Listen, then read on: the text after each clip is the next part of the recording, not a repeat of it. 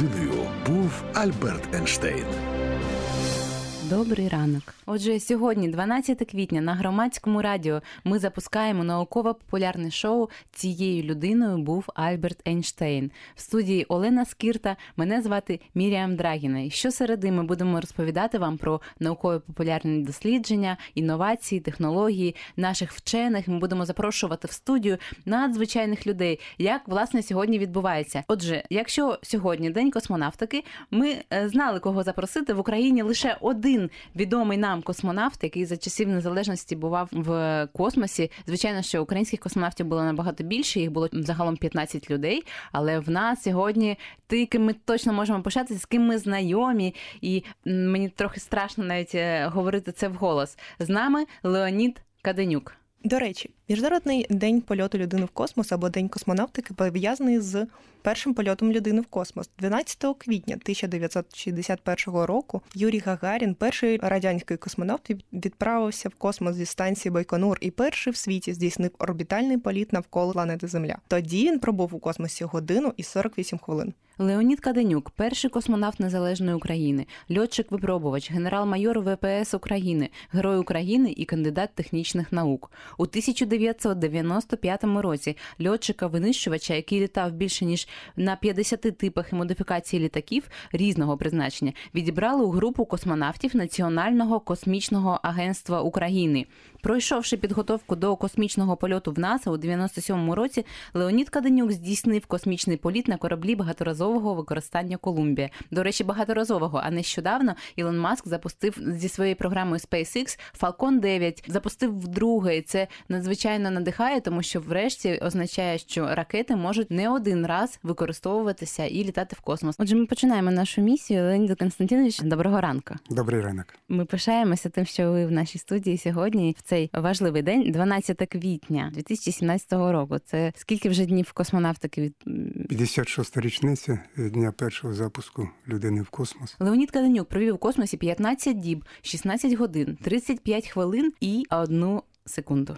Користуючись такою нагодою, я хотів би привітати радіослухачів з всесвітнім днем авіації і космонавтики. Так офіційно називається цей день.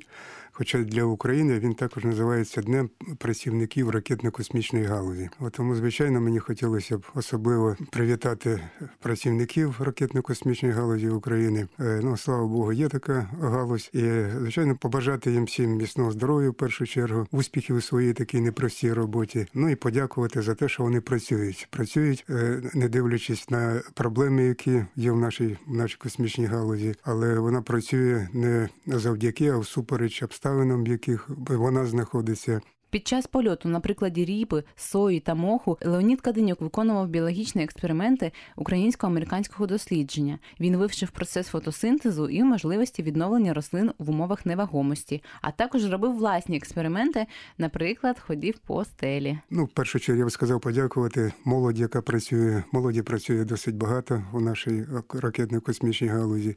Молодь талановита, молодь, яка висуває багато цікавих тем в напрямку розвитку космічної галузі надія є на те, що е, досить таки вагома надія існує, що космічна галузь в нашій державі буде існувати, не дивлячись ні на які перепони, ні які проблеми. Але за всі роки незалежності ви залишаєтеся єдиним космонавтом України. Ви перший, ви єдиний, насправді не єдиний а, з українець, українець, але так, єдиний е, в Україні. Чи готуєте ви е, молоде покоління? Чи є шанс запускатися в космос нам? Тим, хто мріяв з дитинства, також літати? Ну, ви знаєте, по-перше, зараз немає такої потреби готувати космонавтів українських, тому що немає програм у нас пілотованої космонавтики, на жаль. От, але те, що українці брали участь від самого початку, не тільки пілотована космонавтика, я маю на увазі, але взагалі інженери, конструктори, генеральні конструктори, так в колишньому радянському союзі були українцями. Не тільки в радянській Союзі, якщо згадати історію, то був такий генерал Засядько, який працював, відпрацьовував е, ракетне озброєння у царській ще тоді. Ну тоді вона не Росія називалась Московська держава. Потім генеральні конструктори ракетно-космічної галузі колишнього радянського союзу також були українцями. Це Сергій Павлович Корольов, який народився не просто народився в Житомирі а і в Україні. Він володів українською мовою. По паспорту був українець. Павло Романович Попович е, розказував мені, як досить часто ну, Корольов при зустрічі з ним просив, давай каже, пор- порозмовляємо українською мовою. Потім е, Корольова змінив Лужко Валентин Петрович Одесит, генеральний конструктор багаторазового космічного корабля Буран Лозина Лозинський, українець з Кіровоградщини. От Янгель, генеральний конструктор, це вже бойових ракет. От е, Чоломій, генеральний конструктор е, орбітальних станцій, колись були такі станції Салют. От генераль, він також є генеральним конструктором ракети носія Протон. Зараз росіяни користуються цією ракетою, запускають важкі об'єкти на орбіту. От, тобто українці зробили дуже багато для космосу і роблять. І я переконаний в тому, що і будемо надалі в цьому плані працювати. Але при одній умові, що держава змінить своє ставлення до космічної галузі, до людей, які в ній працюють. Бо те, що зараз відбувається, ну саме я маю на увазі ставлення держави, відношення до ракетно-космічної галузі, звичайно, воно повинно бути змінене на 180 градусів. Тут я хотів би нагадати про е, фінансування нашої галузі на цей рі- на цей рік. Відчувається ваша відповідальність. Це Ну, да. Мені дуже подобається, що ви так. на 2017 рік е, 29, е, аж 29 мільйонів гривень. Е, Якщо е, звернути увагу на Сполучені Штати Америки, на нас, у них десь біля 20 мільярдів доларів. От, а в нас 1 мільйон. Це можете на, тут- на рік, е, так? на рік, так, Мгм. так, на рік. От, ну, інші держави також виділяють значно більше. І тут треба наголосити, що не дивлячись на, на кризу, кризи, економічна криза зараз зазна, зазнають буквально всі держави світу, але ні в якій космічній е, державі е, не зменшується фінансування космічної галузі, от так як це робиться у нас. От тому, е, ну а перспектива і у нас досить непогана, бо у нас є багато молоді. Я вже сказав про те, що багато молоді, яка працює і талановитої. От, але для того, щоб вони не від'їжджали з України, для- того, щоб вони могли реалізувати себе, свої програми, свої наміри у цій галузі, звичайно, потрібна підтримка держави. При тому, що в нас повний цикл ракетобудування, наскільки Так, мені звичайно. відомо. Ну і Україна є е, космічною державою, і от головною так, та головним критерієм, який це підтверджує, це якраз те, що у нас повний цикл вироблення космічної техніки. От, тобто від е, проєктування до виробництва, до запуску, до експлуатації в польоті, все це Україна, українська е, космонавтика, все це вміє робити. Робить і супутники на замовлення виробляє і е, надзвичайно складні бортові системи ракетно-космічних е, комплексів до орбітальної станції, е, міжнародної космічної станції, до е, ракет-носіїв. е, Там інших держав, е, наприклад, система керування ракетою носієм, тому що ракета носій це не просто нат- натиснув на кнопку, вона стартувала. Вона кудись повинна летіти е, за якоюсь програмою. Це досить е, непрості програми.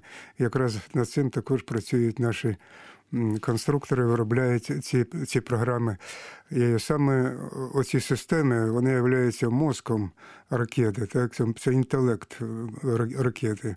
От, це також виробляється багато чого в цьому напрямку. В нас система управління бортовим комплексом, така система є, система управління, е, система зближення і стикування е, космічних об'єктів на орбіті також у нас виробляється.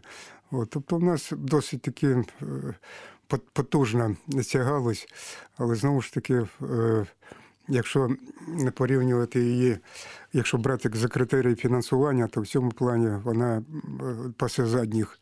От, і треба наголосити, що цих е, космічних держав, які мають повний цикл вироблення космічної техніки, їх можна перерахувати на пальцях двох рук, ну десь 7-8 держав.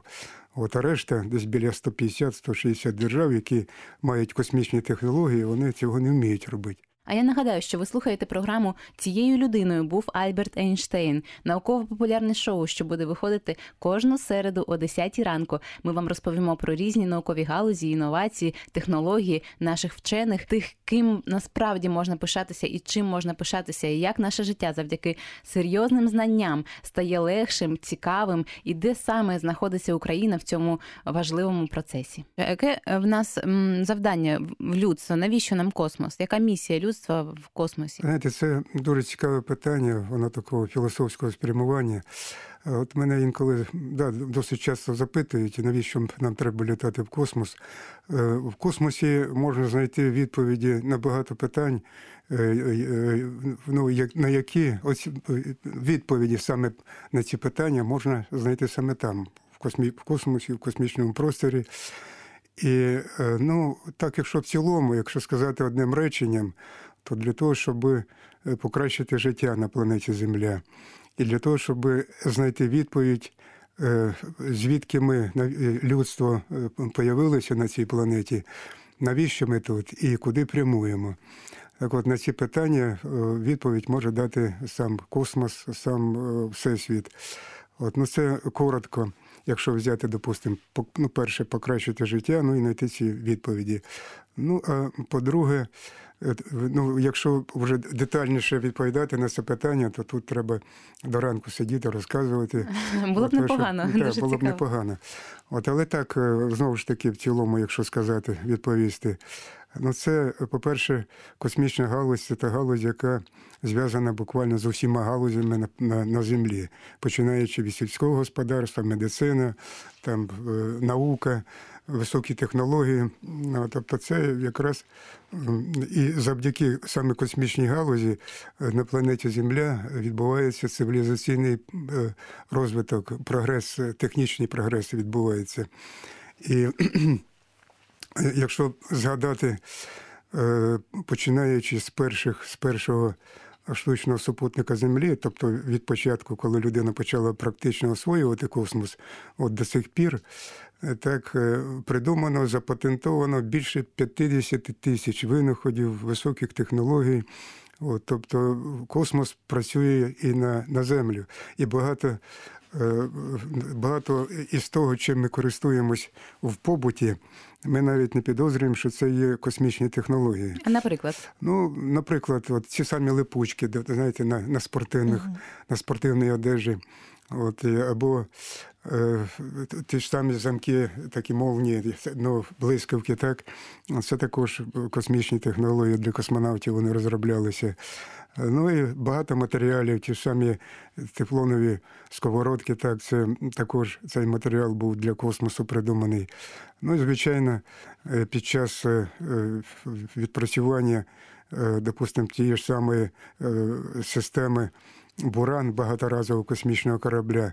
Було продумано десь біля 300 нових технологій, ну в тому числі і е, багато матеріалів, які ну я зараз не буду їх, які використовуються також зараз композиційних матеріалів, які зараз використовуються е, в народному господарстві, там в, побуті. Ну я вже не хочу е, ну треба згадати, не то, що не хочу згадати про ті самі GPS, якими користуються на землі. Це супутникова система, телезв'язок, радіозв'язок, телефонний зв'язок. Це все космічні технології. Тобто без космосу зараз неможливо. Але в космосі ще людина відкриває свої можливості.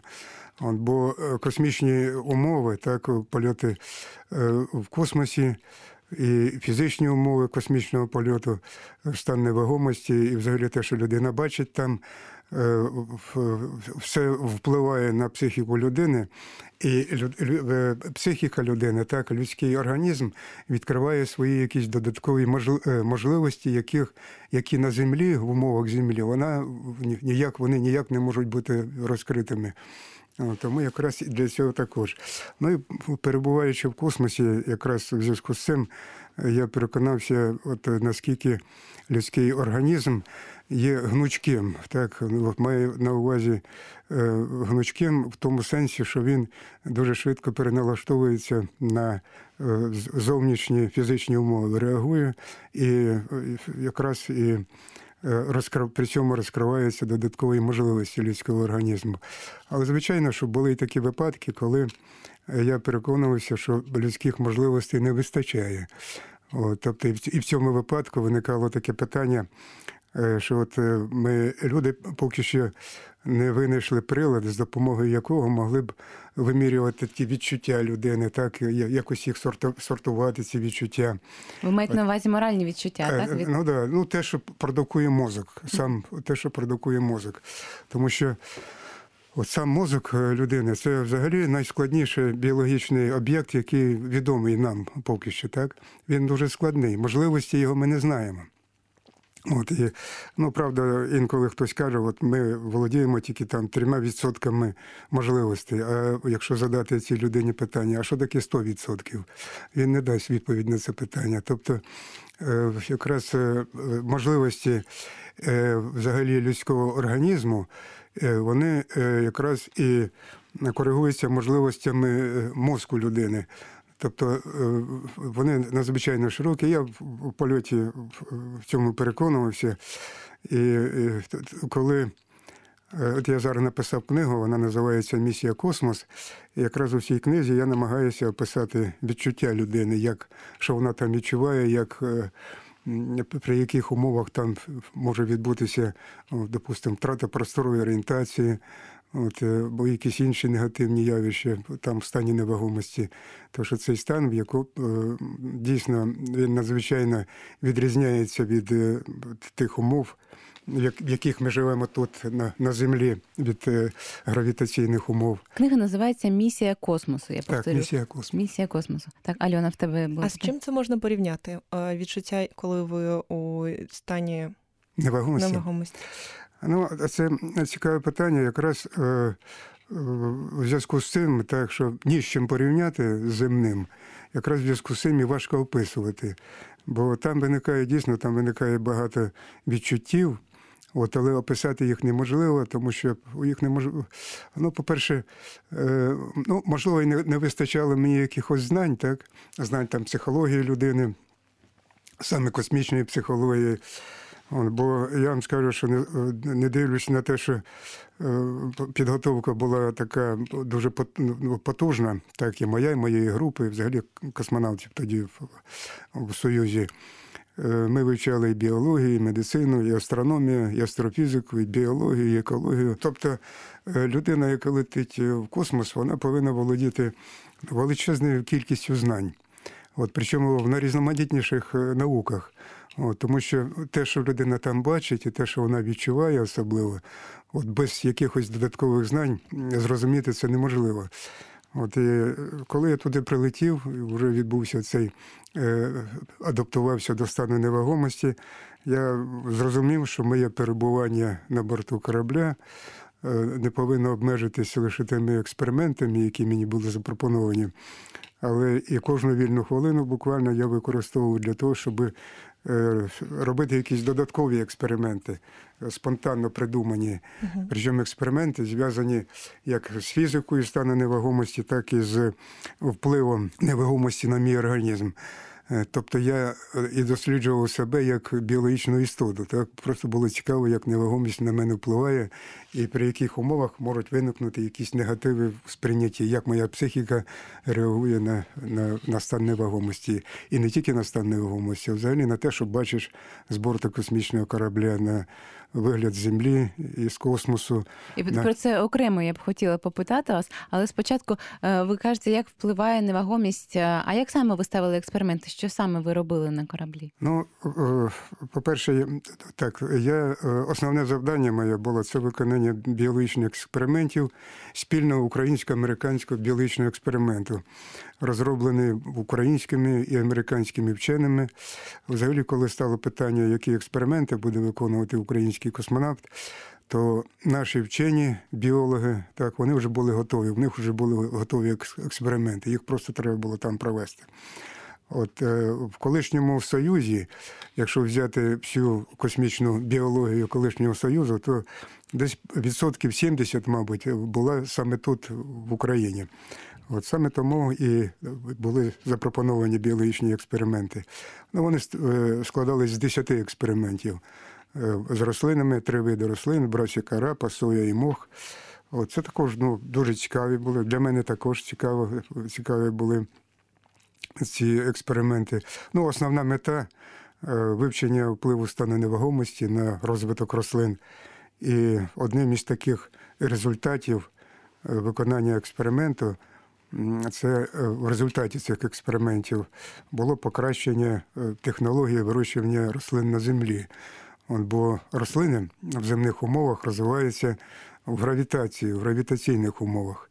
І для того, щоб вивчити вплив гравітації на рослин, їх посилають в космос, в невагомість. От бачать, а потім порівнюють там. Ну це вже вчені, вони мають свої методики. От на молекулярному, на клітинному рівнях, звичайно, там відбуваються певні зміни. Ну і в зв'язку з цим якраз і напрацьовуються там якісь нові технології. А взагалі це дуже. І потім я ще виконував експерименти, які були запропоновані Інститутом системних досліджень людини. Такий інститут в Києві є. От, е, там це е, експеримент. е, екс- е, там також був не один експеримент, а біологічних було 10 експериментів. Ну і цих було також там кілька. От вони якраз були пов'язані з вивченням фізики, впливу фізики невагомості на, на людину, там сприйняття часу, допустимо, або там е, ну, і, інші такі цікаві питання. А програма цією людиною був Альберт Ейнштейн триває, і у нас в гостях Леонід Каденюк, перший космонавт України. Ви мене колись дуже вразили в інтерв'ю е, своєю розповіді про те, як виглядає Земля і наскільки е, тонкий шар атмосфери біля неї, що вона така блакитна і така вразлива. Розкажіть, будь ласка, трохи про це. Знаєте, коли я е, вперше підплив до ілюмінатора і подивився, е, взагалі я чекав цього моменту, тому що, звичайно, я е, передбачав, що він буде надзвичайно вразливим. Але що настільки вразливим, я, я, я не передбачав. І коли я побачив землю, в ілюмінаторі біля мене плавав в невагомості командир екіпажу Кевін Крігел. І просто слова самі по собі вирвалися. Я кажу, Кевін, а тепер я бачу, що вона кругла. От, ну, звичайно, сумнівів до цього не було. До, до чого мене, чому я це згадав, так, так сказав, тому що я тут же згадав е, глобус, по якому ми вчили колись географію в школі. От на, на всю школу в ті роки був один глобус, і вчителька географії е, Тетяна Тимофіївна Олександрова приносила цей глобус, а ми втіхаря так крутили його, щоб вона не бачила. От, ну, в зв'язку з цим якраз ота асоціація якраз і викликала в мене такі слова. Ну і коли дивитися на землю, е, мене часто просять описати вигляд землі з космосу. Ну, Це зробити неможливо. Настільки е, там все вражаюче. І це треба бачити своїми очима. Бо навіть коли ви спостерігаєте на фотографії е, землі з космосу або телевізійне зображення, то інформативність оцих картинок не більше десь 15, ну максимум 20% від того, що людина бачить своїми очима. Тобто це треба бачити своїми очима. От, ну, звичайно, що коли дивишся на землю, яка вона гарна, от виникає таке питання, що на такій гарній планеті повинно бути і гарне життя. Але як пригадуєш, як ми люди живемо, так, то і там особливо глибоко усвідомлюєш, наскільки недосконале людське суспільство, як неправильно ми живемо. От, і саме там такі приходять думки, що людина повинна міняти взагалі концепцію свого існування на своїй планеті.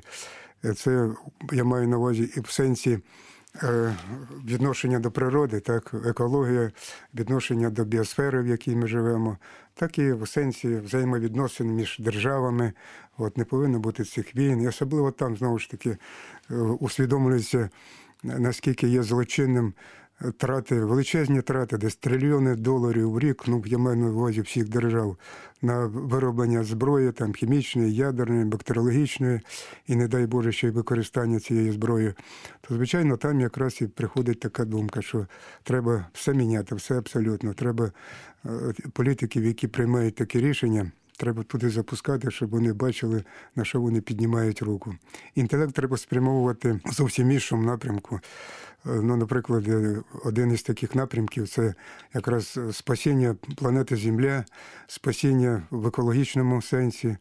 От, і, от я хотів би якраз е, зараз в зв'язку з цим е, пригадав е, наші вчені на чолі з академіком Юрієм Юрійовичем Туницею е, розробили е, е, екологічну конституцію землі.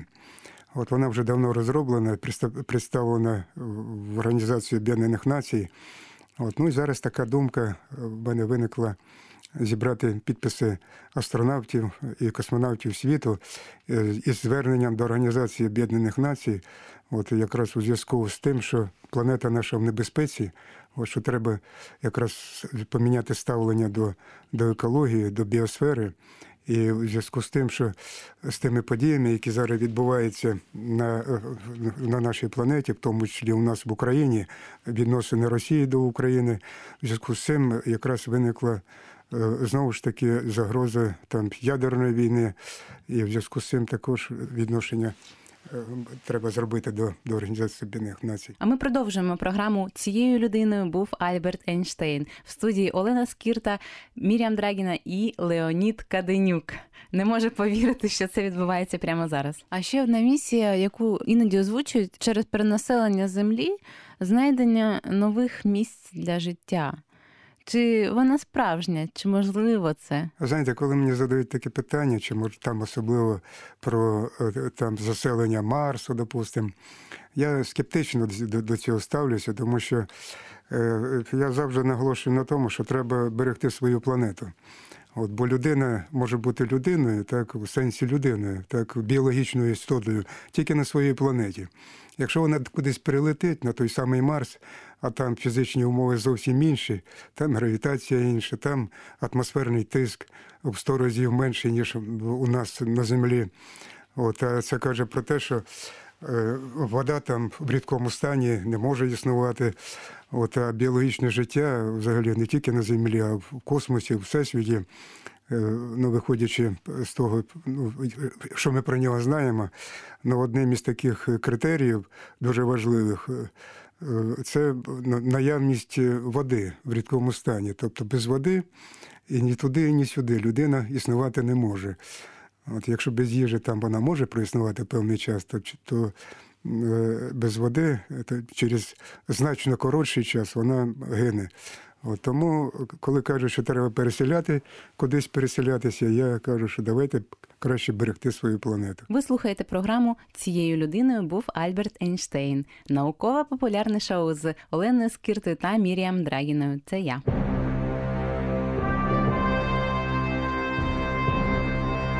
Як зайняти ваше місце? Як стати космонавтом? Ви знаєте, мене е, досить часто задають таке питання, як стати космонавтом. Там іще і продовжують, які секрети вашого успіху в тому, що ви стали космонавтом. Ну про секрет я, Я- знаю, що ви багато працювали і прагнули Ну, да. цього, але от, ну, от зараз. стати е, так, але я завжди кажу про те, що якщо цю мрію зміг утілити в життя хлопчик з Буковинського села, тобто я, то будь-хто її саме тому будь-хто може її здійснити. От, але для цього треба, звичайно, треба мати мрію і треба дуже багато працювати. От у цьому весь секрет, коли питають про це. Я ніяких А з чого це- зараз почати? все дуже просто. Треба е, розпочати з мрії. От треба, щоб була мрія стати космонавтом, от, а потім вже до цієї мрії. Але дійсно треба дуже багато знати, дуже багато вчитися. Я на цьому завжди наголошую. Людина, яка летить в космос, ну не тільки яка летить, вона повинна знати е, якомога більше. Ну і коли казати все, звичайно, все вона не може знати. Але треба намагатися е, ну, стремитися до того, щоб знати якомога більше не тільки в тій галузі, в якій вона працює, а значно ширше. Бо в такому разі людина буде е, статус її в людському суспільстві буде значно вищим. Ну і звичайно, і вона себе буде краще почувати. Ну, те самі космонавти. Чим більше він зна- знаннями більшими він володіє, летить в космос. От, і тим більше користі з нього як з космонавта, і тим цікавіше йому самому там на орбіті. Тому що йому буде зрозуміло там деякі речі, які без певних знань він їх зроз- розуміти не може. А скажіть, будь ласка, про що ви шкодуєте, коли ми говоримо про ваш польот? Ви знаєте, нема таких е, моментів, про, про які я би шкодував. От, бо е, не знаю, якось так трапилось, що, ну, мабуть, завдяки тому, що я е, дуже такий цілеспрямований, так. От, бо якщо згадати сам от відбір в космонавти, взагалі дитинство мого покоління співпало з початком космічної ери, тому мільйони ровесників, в тому числі і я, мріяли стати космонавтами. Але не дивлячись на те, що пройшло вже з першого польоту 56 років, зараз 12 квітня. От, не дивлячись на це, полетіло в космос одиниці, так порівняно з кількістю людей на планеті Земля.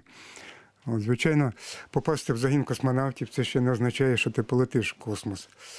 І тут я хотів би ще таке наголо- я завжди наголошую, що перший політ людини в космос, так само, як і перший штучний супутник Землі, оці дві події перші, так, вони мали значення е, не просто планетарне, а мали вселенське значення. Для, всієї, для всього Всесвіту е, мали значення, тому що на одній із мільярдів планет у Всесвіті, ну, врешті-решт, цивілізація змогла створити такі технічні засоби, з допомогою яких вона змогла подолати тяжіння своєї планети і вирватися в космос. От, і, ну, були перші польоти, останніх вже не буде. Скільки людина буде існувати, тепер вона буде літати в космос. Але щоб стати космо- космонавтом, то дійсно треба дуже багато працювати. І, коли я зустрічаюся там студентами, школярами, студентами, я завжди наголошую на тому, що життя людини повинно починати, починатися з мрії. Не обов'язково мріяти стати космонавтом. Космонавтами встановлюються одиниці. От, але можна мріяти стати там вчителем, лікарем, бізнесменом, банкіром. От, але мрія повинна бути, бо вона дисциплінує людину. Я по собі це знаю. Е, Коли багато всіляких проблем, з якими стикаєшся, от якраз мрія вона е, допомагає переборювати ці проблеми і спрямовує, спрямовує життя. А я хочу додати, що цією людиною був Альберт Ейнштейн. Це науково-популярне шоу, що буде, буде виходити по середах о 10 ранку і тривати годину. І ми будемо розповідати про те, що відбувається в науці, в дослідженнях е, українських науковців, в інноваціях, як саме ми розуміємо і чи правильно ми розуміємо ту чи іншу галузь наукову, і чим займаються наші науковці, бо їм часто ставлять ці питання: чи ви є, чи е, ви заслуговуєте тих грошей, що ми вам сплачуємо. І ми про все це залюбки розповімо, тому що насправді Україна одна з перших е, світових держав, яка бере активну участь у наукових експериментах. Отже, цією людиною був Альберт Ейнштейн з Альоною Скиртою та Міріям Драгіною. Мене так звати. Леонід Константинович, а ви сумуєте за космосом? Так, сумою, звичайно. Хотілося б ще раз полетіти, тому що після польоту виникло багато питань саме до, до, до, до самого польоту, до, до того, що я там і відчував. От не дивлячись на те, що пройшло от вже 20 років буде, ми от восени 19 листопада, але е, багато е, до сих пір я е, просто коли пригадую деякі моменти, особливо те, що я відчував, е, про деякі з них я тільки зараз починаю розуміти, чому саме так там відбувалося, чому виникали такі відчуття. А наприклад, що це? Е, Ну, е, наприклад, е, д- допустим, т- той самий от ходіння по стелі було, був такий експеримент. Ну, на землі самі розумієте, що цього робити неможливо. А стан невагомості він якраз цікавий тим, що там відсутні такі з точки зору фізики земної поняття, як підлога, стіна, стеля. Там можна будь-де існувати. Але справа в тому, що у нас е, от людина стартує в космос е, з моделлю простору, яка у нашій свідомості є модель простору. І от ця модель, вона е, стереотипно, вона е, постійно переслідує людину і там, в невагомості. Як би корабель там не перевертався, не міняв свою орієнтацію е, стосовно поверхні Землі чи взагалі орієнтацію в космосі, оцей простір він мені дозволяв відчувати себе ну, нормально, позитивно в цьому саме в кораблі. Так ось, коли, е, допустимо, іде е, основою оцього е, моделі простору у земних умовах є гравітаційна вертикаль. Тобто гравітація. Е, ця гравітаційна вертикаль, вона у, у, свідомості, у психіці кожного із нас. Вона автоматично, людина тільки народилася, вона автоматично вже заклалася. Людина, вона їй не треба на це звертати увагу. Вона просто користується цією системою. І система координат земна, так вона зберігається і там, і, і в космосі. Але коли відбувалося е, якраз е, ну, збій, але тут цікавий такий момент, е, що в земних умовах оцей простір, так, він будується, е, збудований, е, формується вірніше, оця система координат як е, гравітаційною вертикалю, так і зоровим аналізатором. А в космосі, коли людина туди прилітає в невагомість, оцеї гравітаційної вертикалі немає, вона зникає. От, і саме завдяки тільки зоровому аналізатору відбувається збереження у нашій свідомості в моделі, яка простору в нашій свідомості, вона зберігається завдяки зоровому аналізатору. Але як тільки відбувся, оце я почав ходити по стелі, так якраз е, зробив оцей е, збій, е, оця гравітаційна вертикаль, вона вже припинила співпадати земною, так, і тут почалося величезне збурення. Я немов перейшов в якусь зовсім іншу просторову систему координат. От і там відбулося величезне збурення психіки. Ну, я намагаюся описувати це все в книзі, от, але е, там вроді написано багато, але, але е, відповіді на всі питання там не дані, чому, чому саме так. Але основне це якраз те, що ця гравітаційна вертикаль, земна модель простору. Я вийшов з неї, коли я наступив на, на, на, на стелю. От якраз у зв'язку з дотиком е, ступнями ніг до самої стелі, до поверхні, якраз в зв'язку з цим відбулося величезне, від, відбувся миттєвий перехід в зовсім іншу просторову е, систему координат. От і в зв'язку з цим оці от величезні збурення, і те, що я там відчував.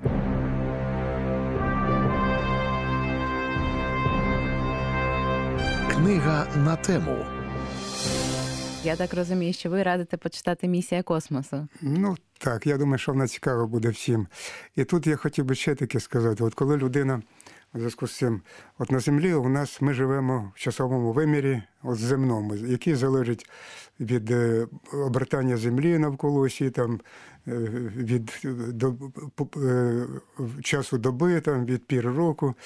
Так ось, коли людина прилітає в стан невагомості, як тільки вона попала в цей стан, так вона м, миттєво втрачає зв'язок з земним часом. Тобто в неї в психіці і взагалі е, починається ну, е, зовсім інший відлік і сприйняття часу. Він не повільніше? ні, не повинен. Він йде, йде так само. Все відбувається так само, але вже е, е, е, людина, яка вийшла на орбіту і в стан невагомості попала, так е, відразу вона переходить, вірніше втрачає зв'язок, фізичний зв'язок з часом, в якому вона жила на землі. От і там починається зовсім інший, е, інший час. От, і от дивіться, корабель обльотує землю навколо землі десь за 90 хвилин приблизно. Е, Тобто е, зміна темряви і світла відбувається протягом е, 90 хвилин. Так? А на землі е, ця зміна за 24 години. Ну, тобто оці от 24 години там на орбіті вони спресовуються у 90 хвилин орбітального польоту. От, звичайно, це також впливало на е, біоритми на наші, ну і до цього треба було звикати. От, але людина така істота, вибачає, що вона до всього звикає дуже швидко. І треба сказати, ми дуже швидко звикли до стану невагомості. Ну, я е, буквально через якихось там півгодини, ну максимум годину, вже ми там себе відчували як риба у воді. І більше того, вже після того, як відбувся цей перехід у стан невагомості, от було таке враження, що я вже колись був у цьому стані. От я почав так почав думати, якісь думки такі, чому от мій організм, моя психіка саме так відреагувала, що вже вона вроді би колись була в цьому стані. Так дивно, а коли сам? Ну і один із таких е, висновків, е, те, що можливо людина колись прилетіла на землю із космосу, і цей стан невагомості записаний ну, на клітинному рівні, на, ген, на, на генному рівні у кожного з нас. От тому, коли людина туди попадає, якраз в неї виникає таке відчуття, що вже колись було. Ну, це в мене такі були відчуття. Це щось надзвичайне. І, можливо, ці висновки будуть доведені в майбутньому. Ну так. Ну, зараз е, вчені одна із таких е, гіпотез, те, що людина якраз прилетіла колись на землю із космосу. навіть те, що біологічне життя було занесене звідти, це також може бути причиною того, що якраз е, виклик в мене були викликані самі такі е, Ніби відчуття. спогади. Да, ніби спогади. Це, це надзвичайно. Я вам дуже вдячна за, е, за інтерв'ю. Е, У мене ще останнє питання. Е, Не хочу затримувати. Е, Чи вірите ви в Бога? Ну, ви знаєте, я вам скажу е, таким чином. От е, сам космічний політ, е, ну, певним чином віддистанціював мене від науки, яку колись ми проходили, але не в тому сенсі, що я щось заперечую. Все правильно нам говорили, все правильно вчили. А в тому сенсі, що е, наука не дає відповіді на багато питань, так, в тому числі і на таке питання, як біологічне життя на планеті Земля, звідки воно взялося. Так? Це раз. По-друге, ота величезна кількість інформації, яка закладена в наших генах. Е, Також е, наука не може пояснити, звідки взялися там ці е, оця величезна кількість інформації. Потім величезна кількість біологічних процесів, які відбуваються в нашому організмі. От ми, ми з вами спілкуємося. В нас в організмі відбувається під час сотні процесів біологічних, надзвичайно точних, так, на які вони, але наука до сих пір не може дати відповіді, чому вони такі точні, як все це, з чим це зв'язати. Так ось космічний політ якраз і е, мене е, приблизив до думки про те, що все-таки існує якийсь вищий, щоб без якогось вищого розуму, так, от біологічне життя, воно не могло появитися. І е, от, ну, вчені знають, що біологічне життя на нашій планеті існує завдяки взаємодії молекул білка і нуклеїнових кислот. Так ось е, вони знають про алгоритм цей, але алгоритм надзвичайно складний. Він настільки складний, що вони беруться за голову. Хтось повинен був створити, так що життя не було у нас на землі, а хтось повинен був створити. Тобто висновок напрошується сам по собі, що е, якийсь другий розум повинен був створити, тому що тут тільки розум повинен був спрацювати. Тому що сама по собі еволюція не, не могла такі складні системи зробити, ну, так? Ну, ну да. Ні, еволюція тут це також. Якраз в зв'язку з еволюцією це, це також відбувалося. І от я зараз пригадав слова американського астронавта Джона Глена. Е, Це американець, який здійснив перший орбітальний політ. Ну, американський Юрій Гагарін, так можна сказати. От, е, він у віці 77 років полетів другий раз в космос. І коли він прилетів, він сказав, коли дивитися в ілюмінатор космічного корабля і бачити створений, після цього не вірити в Бога неможливо. От, ну, в мене також приблизно такі були відчуття. Дякую дуже вам. Дуже дякую. Дуже дякую. Це, це надзвичайно. І я повторюся, що я сказала в самому початку. Ми пишаємося вами і пишаємося тим, що ви сьогодні приділили нам час.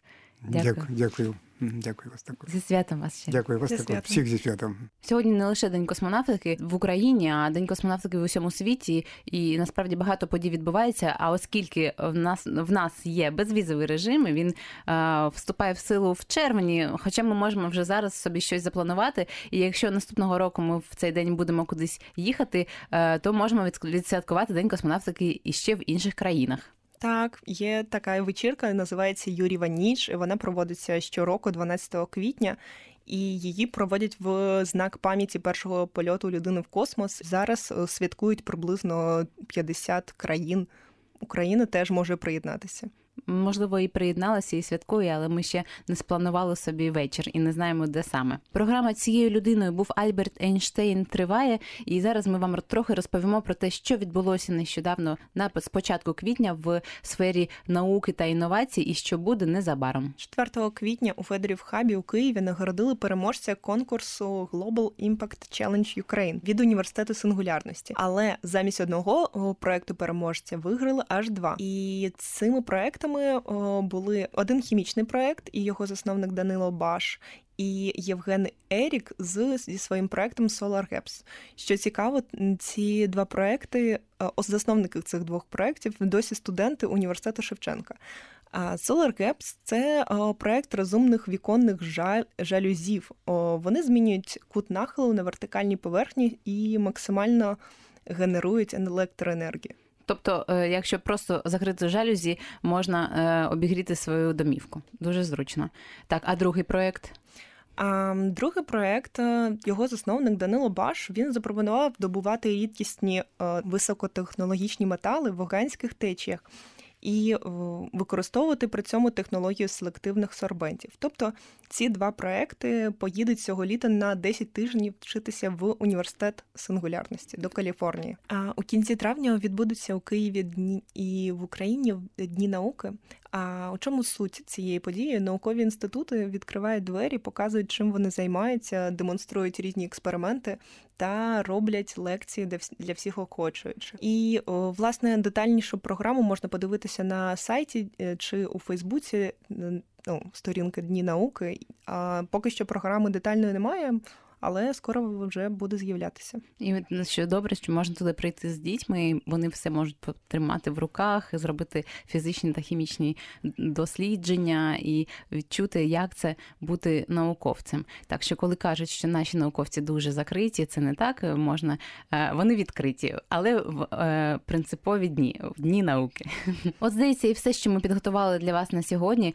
Програма цією людиною був Альберт Ейнштейн, науково-популярне радіошоу шоу, що буде виходити по середах о 10 ранку. Ми вам розповімо все, що знаємо про науку, і будемо намагатися закохати вас в цю надзвичайну галузь, так само як е, любимо її ми.